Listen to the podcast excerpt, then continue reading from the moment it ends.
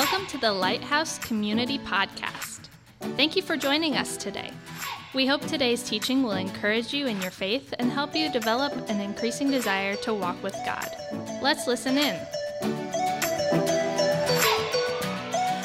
Hey, good morning and welcome. Uh, as Pastor Matt mentioned, if you would, uh, open up your Bibles to Genesis chapter 3, or you can click over there. Uh, but I also want you to find Second Corinthians chapter 5. So uh, we're going to make our way there um, as well. And while you're getting there in the scriptures, uh, let me say welcome. Um, and I just want, I want to thank all of you here uh, at, at our on campus location. Thanks for being here today. Um, I also want to welcome everybody at our Bluffton community location. they're getting, yeah, they're just a month month away from publicly launching their Sunday morning services, so we are all jazzed and excited for you. And then uh, we also want to welcome everybody who's joining us through our online campus. Uh, thanks for being here and being a part of our church family today. If we haven't met before, my name is Fritz, and I serve as one of the leaders uh, here at Lighthouse Community, and so glad every one of you are here. Now, I have a question for you just to think about, is, uh, and it's this. Have you ever had a relationship that was like so messed up that so you're going you just stop there yeah. yes the answer is yes but right it's like so messed up uh, that if you said something or you did something to try to make it a little bit better actually you would just make it worse you ever, you ever been like in that kind of a relationship where just no matter what you did uh, you're probably just going to make it worse right um, right uh, wives stop hitting your husbands right now, right? um, well, so for me, um, in high school, uh, this is before I met my wife Christina, by the way. Uh, I was uh, I was dating a girl uh, that I had worked with over the summer, and uh, you know everything seemed fine. We got along and uh, hanging out, all of that. And when then we went to a homecoming together, which I don't do those things by the way, but she conned me into it because that's what you're supposed to do when you're in high school. And so I went, and we had a good time. went to a friend's house afterwards. We all hung out, and then I went home. Um, and, and, and that was it. You know, it was, it was, a fine night. And then that, that's when everything changed. Um, that fo- I didn't talk to her on Sunday. And then that following Monday at school, uh, we saw each other in the hallway, and neither of us said a word to one another. We like acted like the other person didn't even exist, okay? Like just never, and, and so for the rest of my career in high school, we never talked right? Like we like still to this isn't isn't that messed up? Like that is that's a messed up relationship right? Like who does that? That's so weird. So so i've, I've thought you know i mean that was uh, gosh like over 20 years ago. And so i've thought about potentially like reaching out to her and letting her know that maybe we should start seeing other people, right? Because, you know, especially since Christina and I are going to celebrate 19 years married and four children, perhaps this isn't going to work out, right? um, but that might make things worse right sometimes when you when you try to do things uh, it might actually make it a little bit weird um, but you know, I don't know. I don't. You know, obviously, some of you have had a relationship that was that maybe was weird like mine, or maybe it was like so broken, it was so severed that to try to do something actually might make things uh, worse. You know, maybe you can think of a relationship like that, or maybe maybe you're in a category you're like, I don't I don't have any relationships that I can think of that would fit that kind uh, of a category. But whether, whether you can think of an example from your life or you can't, the, the hard truth in this is, is what I'm about to tell you is that every single one of us either currently do or we have at one time suffered from a broken relationship that none of us can do anything about to make better. We can't make it right. We can't solve it on our end and on our own right? We can't repair it. And and and, and it's just it's just hanging there right? And what i'm talking about is a relationship with god right every one of us have either been there at one point in our lives or we're there right now see what's happened is as both as individuals and as a collective right as humanity we have so offended we have so hurt God, right, that it's actually severed. It's severed our relationship with Him. And there's absolutely nothing that we can do to repair it. And, and, and don't mistake, it's not that God's like unforgiving, and it's not that God is unmerciful, right? That, that's not what's going on here um, at all. Rather, it's that our offense is so great, it's impossible for us to overcome and to make things right. And here's the interesting thing about this relationship is if you and I cannot have a right relationship with God, the consequences of that are overwhelmingly eternal, right? Right? It's, it's more than just seeing somebody in the hallway and it being awkward for a moment, right? It's far more than that. We're talking about eternal, eternally disastrous.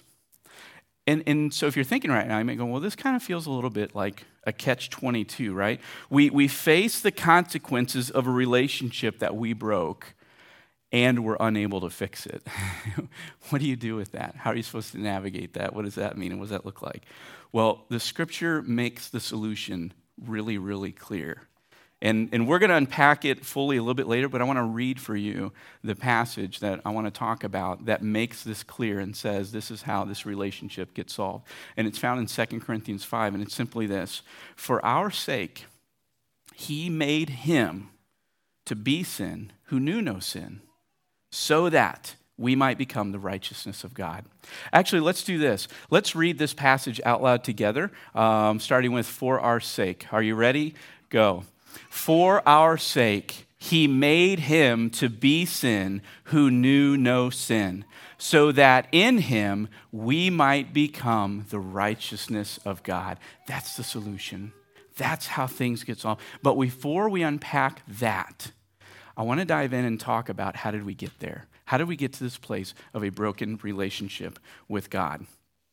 Well, whether you've been a part of, of Lighthouse community for a while and you've been with us through this whole series, or even if this is your very first time uh, joining us, uh, you might already be familiar with the account that is recorded in Genesis chapter 3, right? Even if you don't know that by name and that title in that chapter, it's likely that you're already familiar with that. But I want to take a moment. We're going to read that passage and kind of set the stage of what's going on here. So let me give you a quick context of what's happening in Genesis so far, right? God has created the universe, He's created uh, our world and our environment, um, and uh, He's created Adam and Eve. And if you weren't part of the last two teachings, the two critical truths that we really unpacked and discovered were this. One is God, right? God is creator of all things, right? He's creator of all things, and we're made in God's image for relationships with Him and with other people. That's our purpose. We're created to know Him, to love Him, to rely on Him, and we're created to know and love those around us. Okay? That's our purpose. So, kind of keep that in the back of your mind as we read this passage out of Genesis chapter 3. I'm going to start in verse 1, uh, and I'm going to read out of the English Standard Version, but you can follow along with what you have. This is what it says. Now, the serpent was more crafty than any other beast of the field that the Lord God had made. And he said to the woman, Did God actually say, You shall not eat of any tree in the garden? And the woman said to the serpent, We may eat of the fruit of the trees in the garden, but God said, You shall not eat of the fruit of the tree that is in the midst of the garden, neither shall you touch it, lest you die. But the serpent said to the woman, You, you will not surely die, for God knows that when you eat of it, your eyes will be opened, and you will be like God, knowing good and evil. So when the woman saw that the tree was good for food, and that it was a delight to the eyes, and that the tree was to be desired to make one wise, she took of its fruit and ate, and she also gave some to her husband who was with her, and he ate. Now, uh, this passage exposes for us where sin originated among humanity and, and how it still affects us today right? And there is so much that can be said. There's so much truth in this passage, but I just want to focus in on two this morning. So, so you know, don't send me emails later in the week. Well, you didn't talk about it. You didn't talk about it. It's like I know we don't have time. Uh, we, you know, we will get. We will teach this uh, more in the future. But I want to dial in on just a couple of these things. Here's here's the first thing I really want you to catch out of Genesis chapter three here this is a real account of something that actually happened. Okay? Genesis chapter 3 is not a metaphor and it's not an allegory pointing to all of us, and this is what it's like for all of us, right? Genesis 3 is actually an historical account of something that took place, right? Adam and Eve were real people, okay? These are real individuals that God created. The serpent is real. Now, by the way, the serpent, this, he is, this person is either Satan, like in disguise, right? Or at the very least, at the very least, is clearly under the influence of Satan and evil. Okay? One of those two things are true. Now, for the most part, most agree this is Satan in disguise, right? This is Satan entering into uh, this moment to bring confusion. But this really did happen, and Adam and Eve really did question their relationship with God as a result of this encounter. That's the first thing I want you to grasp, okay? It's not a story. It's not a once upon a time in a land far, far away, right? No, this is real account of things that actually happen. That's the first thing I want you to grasp. Here's the second thing I'd like you to take home with you is this. And it's regarding sin. The essence of sin, right? The core, the irreducible minimum of sin is found right here. And that is independence from God. That is the essence of what sin is. And yes, it manifests itself in a lot of ways that we hurt each other, right? We lie, we, we take advantage of one another, we get angry, we blow up, we do all kinds of things. Those are the, the outflows, the fruit, if you will, of sin. But the root, the core, the essence of sin is right here independence from God, right? And, and here's what I mean by that. And uh, I say that because even if your desires are honorable, and we all go, oh, those are good desires.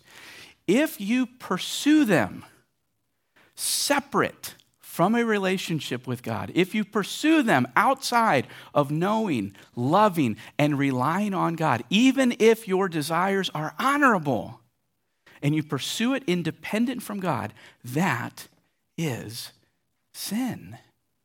You, you have to see this. You have to understand that this is the core, right? Here, here's, what, here's what I mean, right? So the serpent told Adam, told Eve and Adam, right? Adam was right there, by the way, right? He's not off like doing stuff or whatever, napping and playing Nintendo, right? He is right there with, Nintendo's been around a while, okay? Um, listen, uh, but you know, he's right there, and the serpent told Eve and Adam that they could be like God if they ate the fruit from the tree of the knowledge of good and evil.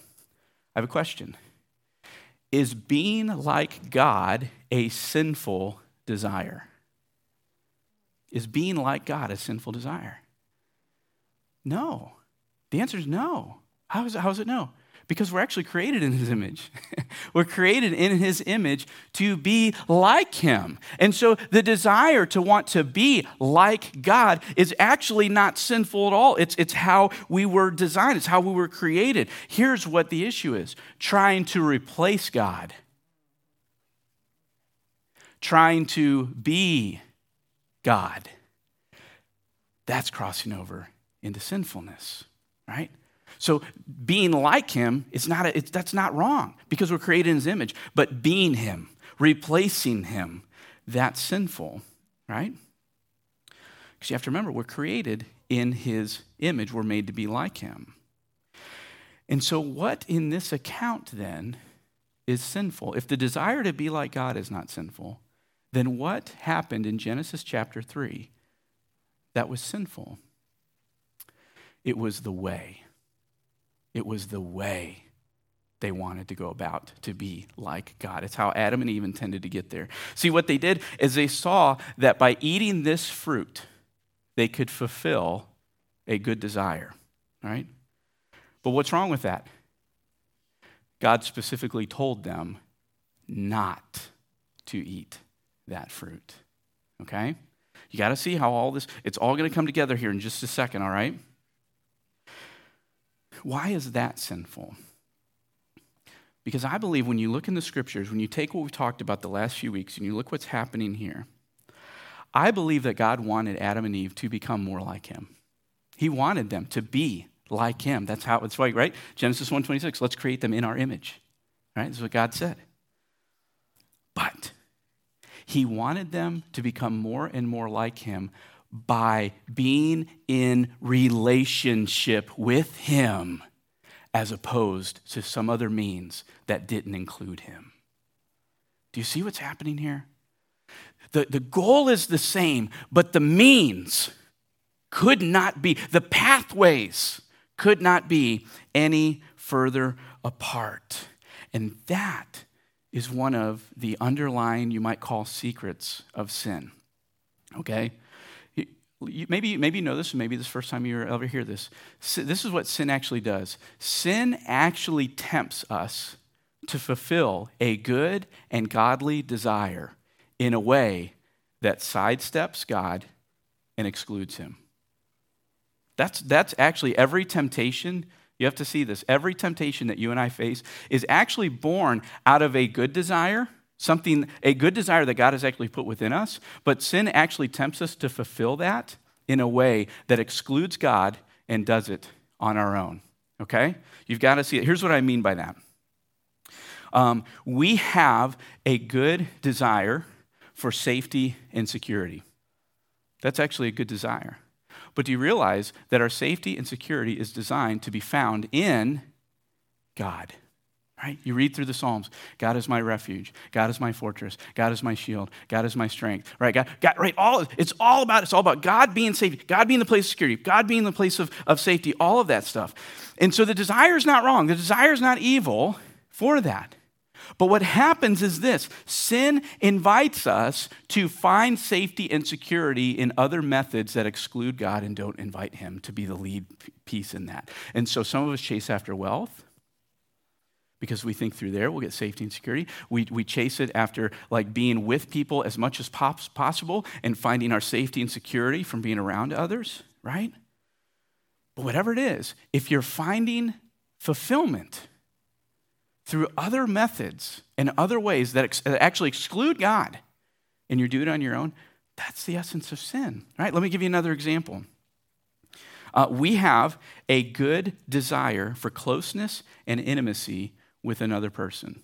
That's actually a good, godly desire that He's put within us. And God's design for that is for us to enter into one committed relationship for life with a person of the opposite sex. Okay? That's God's design. But sin says, you know, you can get that another way.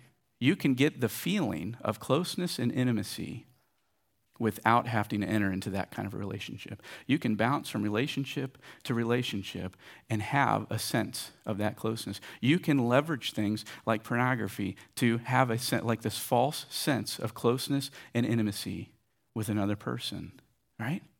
Do, are, do you see? Do you see? See, the essence of sin is taking a good desire, something that God has actually given us, but fulfilling it in a way that it actually excludes stiff arms pushes God away. That's what's happening here from the very beginning. From the very beginning, fulfilling a good desire without God, independent from God, okay? Now, I have a question, and it's going to sound like a trick question, but I promise you, I'm not trying to trick you in any way whatsoever. Just want to engage your thinking for a second. What is prayer? Just a basic, simple, like, what, what is prayer at its core? People are like, this is a trick. I'm not answering. yes, thank you. Yeah, that, that's it. She said, talking to God. Yeah, that's it. Like the essence of prayer is just simply talking with God, talking to Him, listening to Him, all of that kind of stuff. That's the essence of prayer. Now, my question is since it seemed like there's confusion going on here in Genesis chapter 3 about the fruit and God's command, my question is this why didn't Adam and Eve just ask God for clarity? It's not like they'd never talked to him before. It's not like they'd never had some kind of, it's not like they didn't recognize his presence or his, right, when he was showing up on the scene. We're going to see that in just a second. But why didn't they just talk to God? Why didn't they pray? Why didn't they just ask God and let him affirm this truth? See, what happened is Satan puts this idea in their mind of you don't need God. Do you realize that you don't need God to fulfill your potential? You can do this on your own right? And, and so, this desire, this other way to fulfill a desire, here's what he did he stroked their desire and put another pathway in front of them to fulfill a good desire in a way that excluded God. By the way, that's what James chapter 1 verse 15 talks about, right? You know, it says this. Desire, when it has conceived, gives birth to sin, and sin, when it is fully grown, brings forth death. Wow, if that's not ever true, especially in this account, you see that, right? Desire conceived gives birth to sin, and sin gives birth to death. And that's exactly what happened here death. Independence from God and freedom away from God always leads to death. See, Adam and Eve, what they didn't realize is that their sin actually severed their relationship with God and severed their relationship with one another. You're going to see that here in just a moment. Look at uh, verse 7, okay? Genesis 3, verse 7. So they've eaten this fruit. Look what happens in verse 7. Then the eyes of both were opened, and they knew that they were naked. And they sewed fig leaves together and made themselves loincloths. And they heard the sound of the Lord walking in the garden in the cool of the day. And the man and his wife hid themselves from the presence of the Lord God among the trees of the field. But the Lord God called to the man and said to him, Where are you? And he said, I heard the sound of you in the garden, and I was afraid because I was naked, and I hid myself. And he said, Who told you you were naked? Have you, have you eaten of the tree of which I commanded you not to eat? And the man said, The woman the woman who you gave to me. She gave me the fruit of the tree, and I ate. And then the Lord said to the woman, What is this you have done? And the woman said, The serpent, the serpent deceived me, and I ate. Right? And so their eyes were open. They recognized their own nakedness. They noticed that the other was naked too. And for the first time ever in creation, shame is felt. Shame is felt. And they actually hid themselves from each other with loincloths, loincloths. Okay, I want you to compare that just really quickly with Genesis chapter 2, 25. This is creation right before sin enters into the world. Look what it says. And the man and wife were both naked and were not ashamed. So they were in that condition before, but there was no shame. Why? Because sin and independence hadn't entered into the world yet. It enters in, what happens immediately? Shame, fear, hiding, right? All of this stuff comes in. And so sin altered the primary human relationship husband and wife, right? That's the first human relationship. And then you see the blaming begin. God comes and says, Adam, what did you do? And Adam goes, It's not my fault. It's, it's, it's Eve's fault. Actually, it's your fault, God. You created her. You gave her to me. I was an innocent bystander. I would have been playing Nintendo. She called me over. Okay? right? So God goes, okay, let's travel down this blame game for a second. Eve, what did you do? Eve goes, it wasn't me. It was, it was the serpent. I've never, I've never, I've never heard of a talking serpent. I had to come and check it out. You know, that it, it was a serpent, right? The one you made. You made serpents. And God looks over at the serpent. He's over like, right? Like, where are you gonna where are you gonna go with that? And so you, you, see this brokenness, you see this blaming, you see this hiding, you see all of this beginning to happen. And later in Genesis 3, God announced that this brokenness we initially see in these passages is actually going to extend from not only husband and wife, it's going to extend from all of mankind to creation, and it's actually going to extend, this brokenness is going to happen between person to person right? And you begin to see that play out really, really quickly. If you ever heard the names Cain and Abel, doesn't take long, right? And so this, this sin broke our relationship with God, but it also broke our relationship with one another. Think about this. For the first time ever, Adam and Eve heard God coming into the garden. And instead of running to him, They ran away. They ran from him. And they hid in their shame. And so, in choosing freedom away from God, they were also choosing independence from the author of life. Right? And that's where death begins to come in on the scene. And so now they're going to face death. And God says that, right? From the dust you came, and to the dust you will return as a result of this. Look at verse uh, 21 in Genesis 3.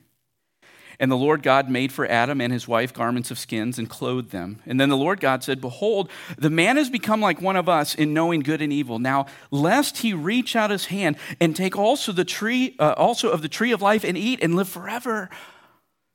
Therefore, the Lord God sent him out from the Garden of Eden to work the ground from which he was taken. He drove out the man, and at the east of the Garden of Eden, he placed the cherubim and a flaming sword that turned every way to guard the way to the tree of life. And so, this is how sin began. This is where it started. The current condition of our world, right here. All the fighting, all the brokenness, all the anger, all the blaming, all the separation, the death, right? The sense of purposelessness. It all started right here. This is where it began. Broken relationship with God and broken relationships with one another.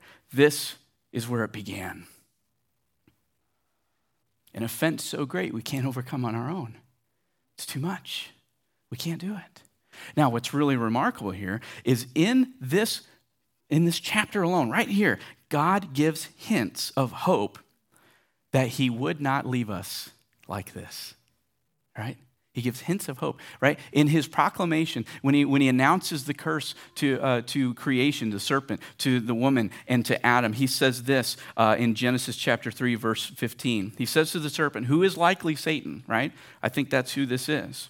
And he says this I will put enmity between you and the woman, and between your offspring and hers. He will crush your head, and you'll strike his heel. God's saying there's going to be a battle one day. And you're going to strike, you're going to strike, but you're going to lose. You will ultimately be crushed. You'll be destroyed, right? You'll be overcome. And so God says there's one who's going to come out of humanity that will crush out Satan's power and influence. So you have a hint. You also have this hint like God making garments of skin for Adam and Eve to wear. Where do you think these garments of skin came from?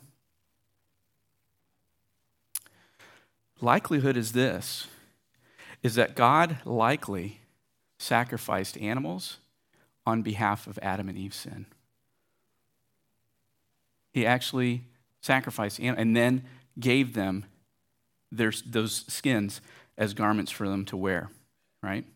See, later in Leviticus, God explains why this works and how this happens. Look at Leviticus chapter 17, verse 11. God says, For the life of the flesh is in the blood, and I have given it for you on the altar to make atonement for your souls for it is the blood that makes atonement by life. And then later in Hebrews chapter 9, verse 22, we get additional clarity saying this without the shedding of blood, there is no forgiveness of sins. And so, what God has done here in, in, in, in uh, making garments of skin for Adam and Eve is that God has allowed a substitute to stand in place of the sinner, a substitute to take the punishment that someone else earned.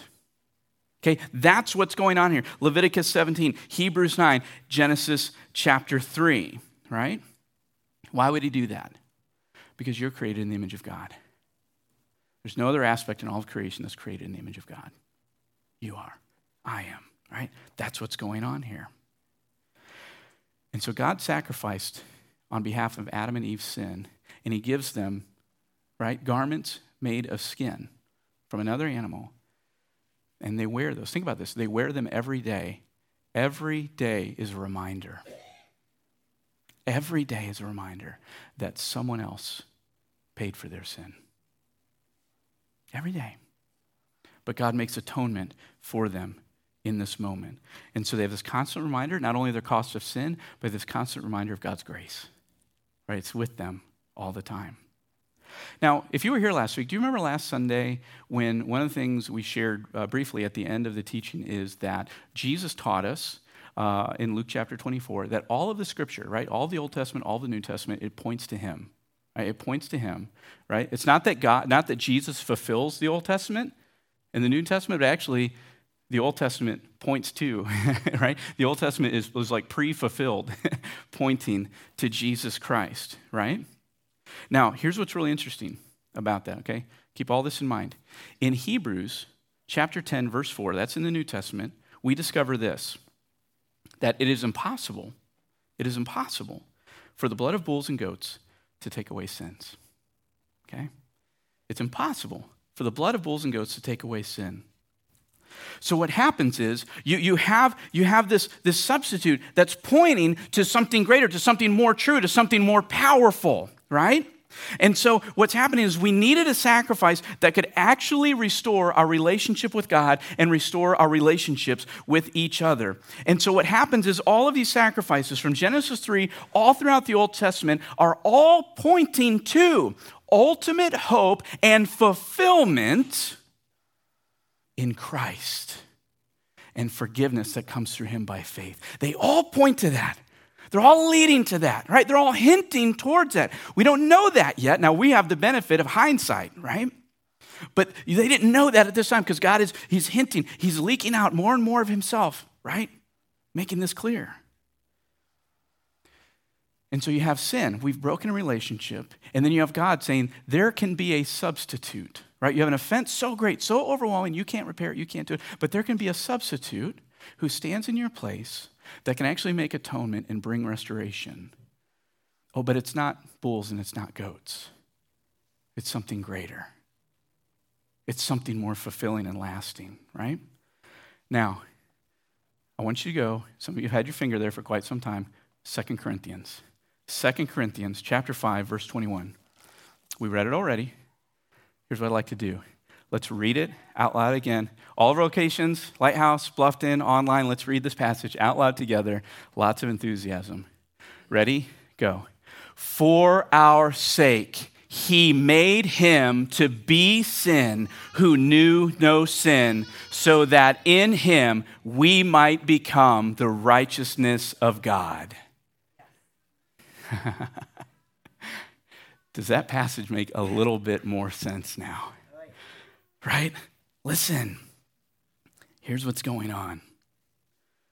On our behalf, okay, on our behalf as a substitute, because there was nothing and there is nothing that we can do to restore our relationship with God. Jesus took ownership of your sin he took ownership of my sin. He took ownership of everybody's sin for all time. Okay? He took it and he owned it. My sin became his sin. Your sin became his sin. Where, and now think about this where Adam and Eve, okay, I wanted to go back there just a second, where Adam and Eve actually sinned, where Adam and Eve felt the shame and they ran and they hid and they covered themselves and they blamed others. Jesus Christ, who never sinned, stepped in as our substitute, took ownership of our sin, felt the shame, was stripped down naked, and put on display for everyone to see. He took our blame and paid our price. That's what this is pointing to. Do, do you see where we failed to own up and even take ownership of what we do? Jesus claims ownership on public display for everyone to see. It was me. It was me. I did it. I'll take the blame. I'll take the guilt. I'll take the wrath. I'll take the separation. I'll face the death. I'll do all of that. Why? Why? So that we could inherit his healthy relationship with the Father. That's why he did it. He did it so we could inherit his relationship with the Father and his healthy relationship with other people, right? See, Jesus is the only one who restores relationships. How? How is that possible? Oh, well, it's by grace through faith and through the transformation of your life in the Holy Spirit. That's how that happens.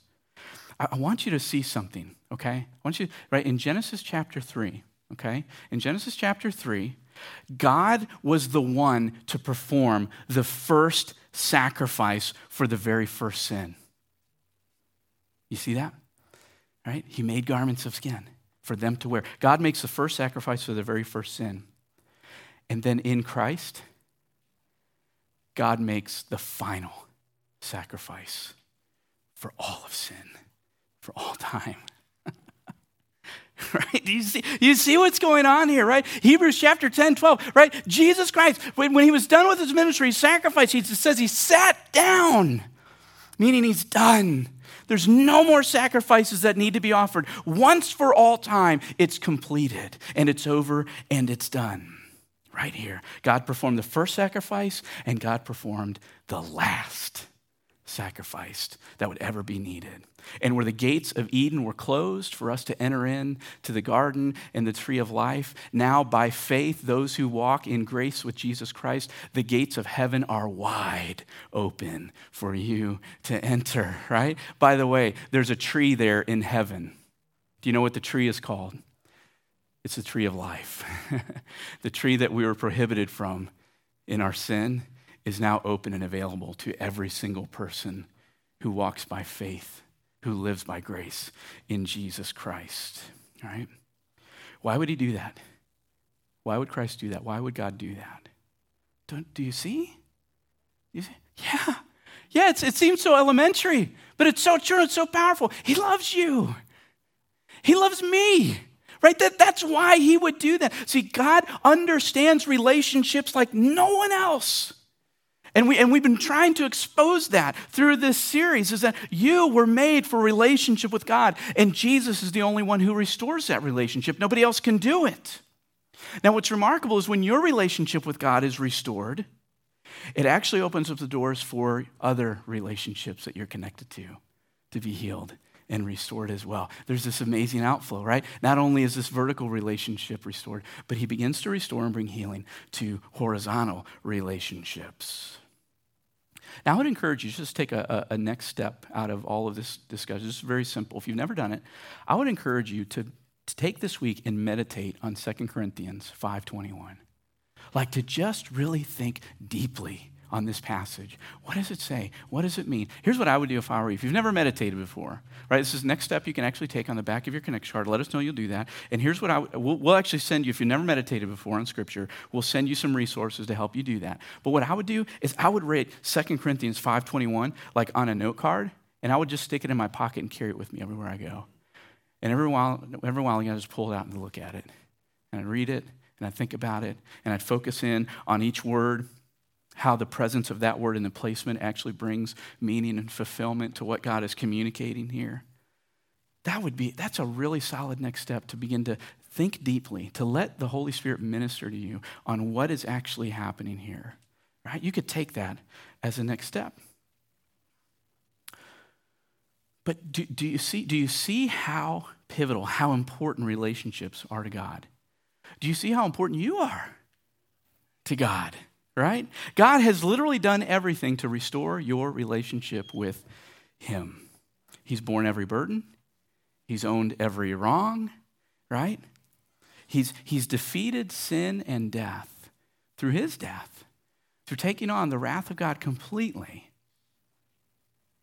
so that you could live and you could be with Him. Right? And his resurrection proves that.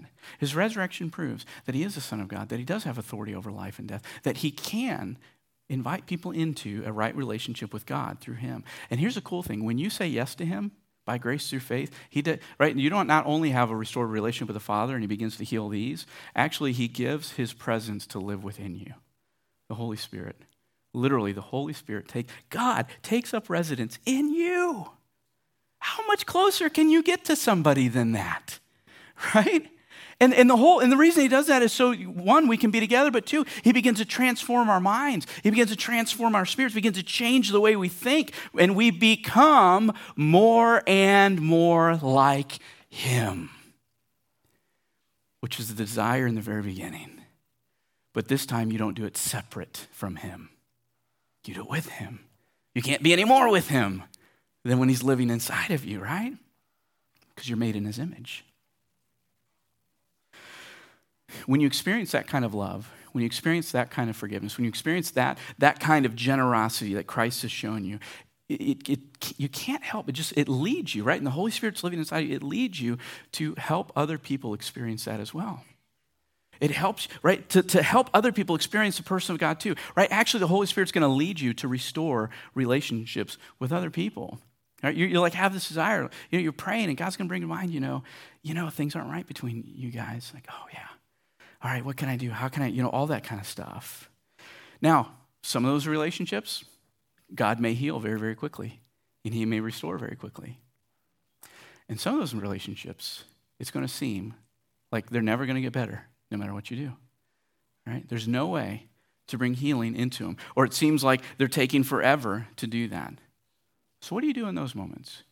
What do you do when you have a right relationship with God? You're finding healing in relationship with other people, but you still have these other ones lingering out there where they're still broken, they're still weird, and actually, if you say something, do something, it might make it worse. What do you do?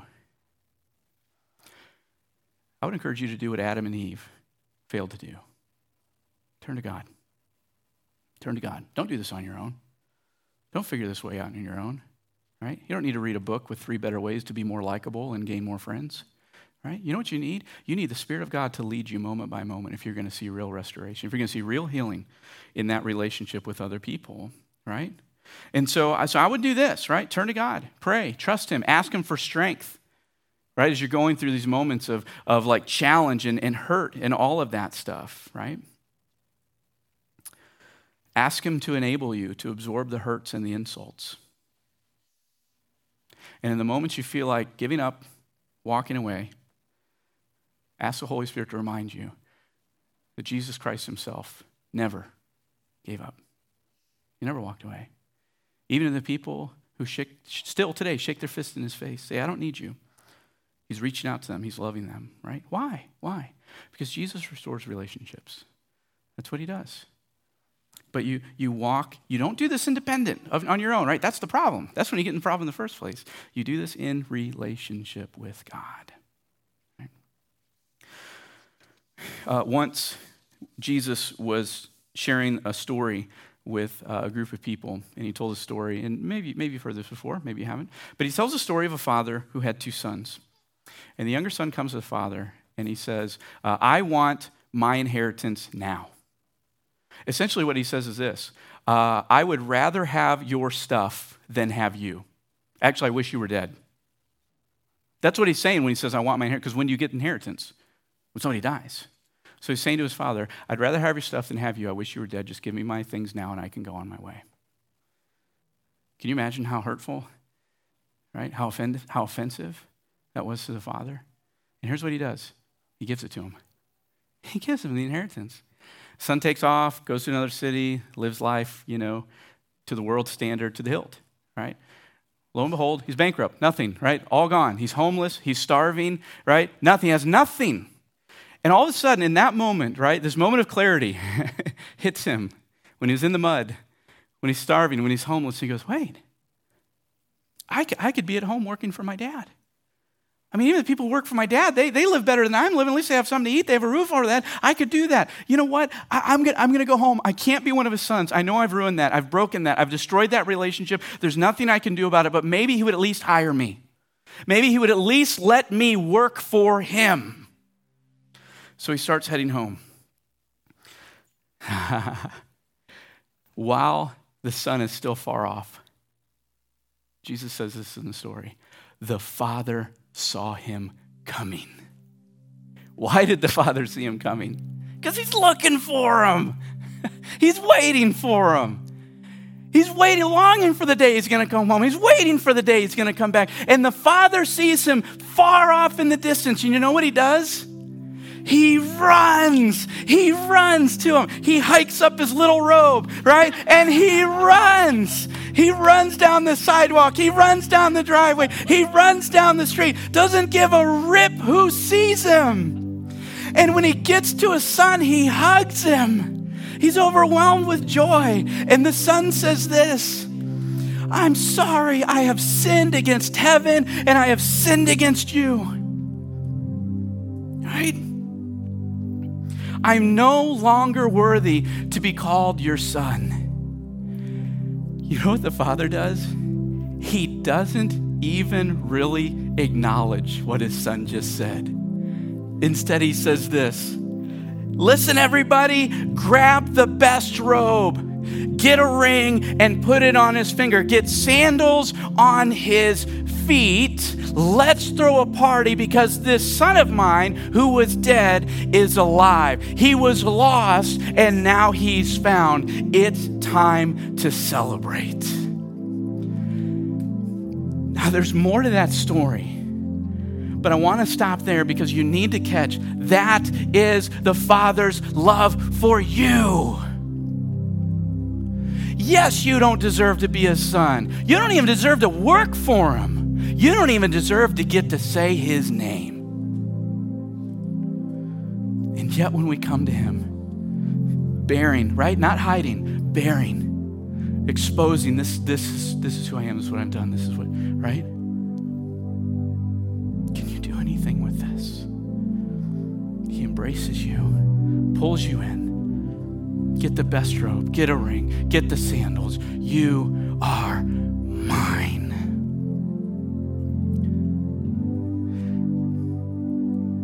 That he made him who knew no sin to become sin, that we might become the righteousness of God. You are created. You are created for a right relationship with the Father. And I had some more things to say, but listen, the Spirit's either speaking to you and you get it, or you don't. and if you do, man, say yes. Say yes and chase after Him. And if you don't, let me know. And man, let me pray for you. Let me pray for you for God to help you see what's going on here. And you would respond to Him, not to me. I don't need you to respond to me. I'm just your brother, right? He's your father. He's the one who's done everything for you. I just your loudmouth brother who talks too much, right? I just want to point you to him. But I'll pray with you and I'll pray for you. You were made for a relationship with him and you're made for relationship with others. And Jesus is the only one who can restore those relationships. You are not made to live independent from God, but rather to know him, to love him, and to rely on him every moment of every day. I'd like you to bow your heads and close your eyes. We ask this question every, every weekend, and it's simply this Jesus, what are you saying to me right now? What are you saying through this passage? What are you saying through this teaching? And I just want you to listen.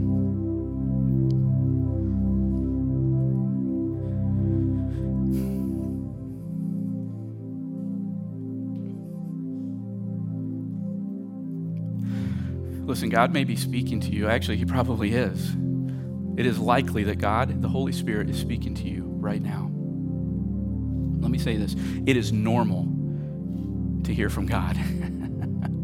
it is normal to have a desire to be in relationship with Him. It is normal to put your faith and trust in Jesus Christ. It is normal for the Holy Spirit to transform your mind and your heart and your will.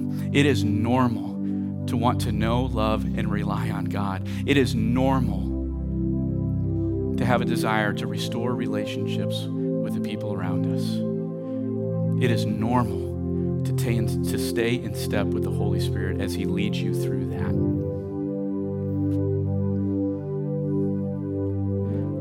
I would invite you don't resist normal. Embrace it, step into it. Say yes. Father in heaven, we say thank you. And blessed be your name. You are the only one who could have accomplished what's been accomplished through Christ on the cross and out of the grave. We say thank you. And we simply want to worship you. I just I sense my own heart just drawn right now. I just I just want to celebrate you. I want to praise your character. I want to, I want to, I want to worship you in, in your great deeds and your strength and your mighty power. And so, Holy Spirit, I would ask you to empower your church, your bride, to bring great praise to you in this moment. And I would pray for anybody who's still outside of the family that in this moment, even right now, if they're at Lighthouse, if they're at Bluffton Community, if they're online campus, it doesn't matter where they're at, that they would say yes to you if they haven't already. And they would discover the joy of living the way we're created to live. We bless you and we ask all these things in the mighty and wonderful name of Jesus Christ. And everybody said, Amen. Thanks for joining us. If you'd like to learn more about Lighthouse Community, check out our website at mylighthousecommunity.com or connect with us on Facebook. You're invited to join us live Sunday mornings at 9:09 or 11:11. Thanks again for listening to the Lighthouse Community Podcast.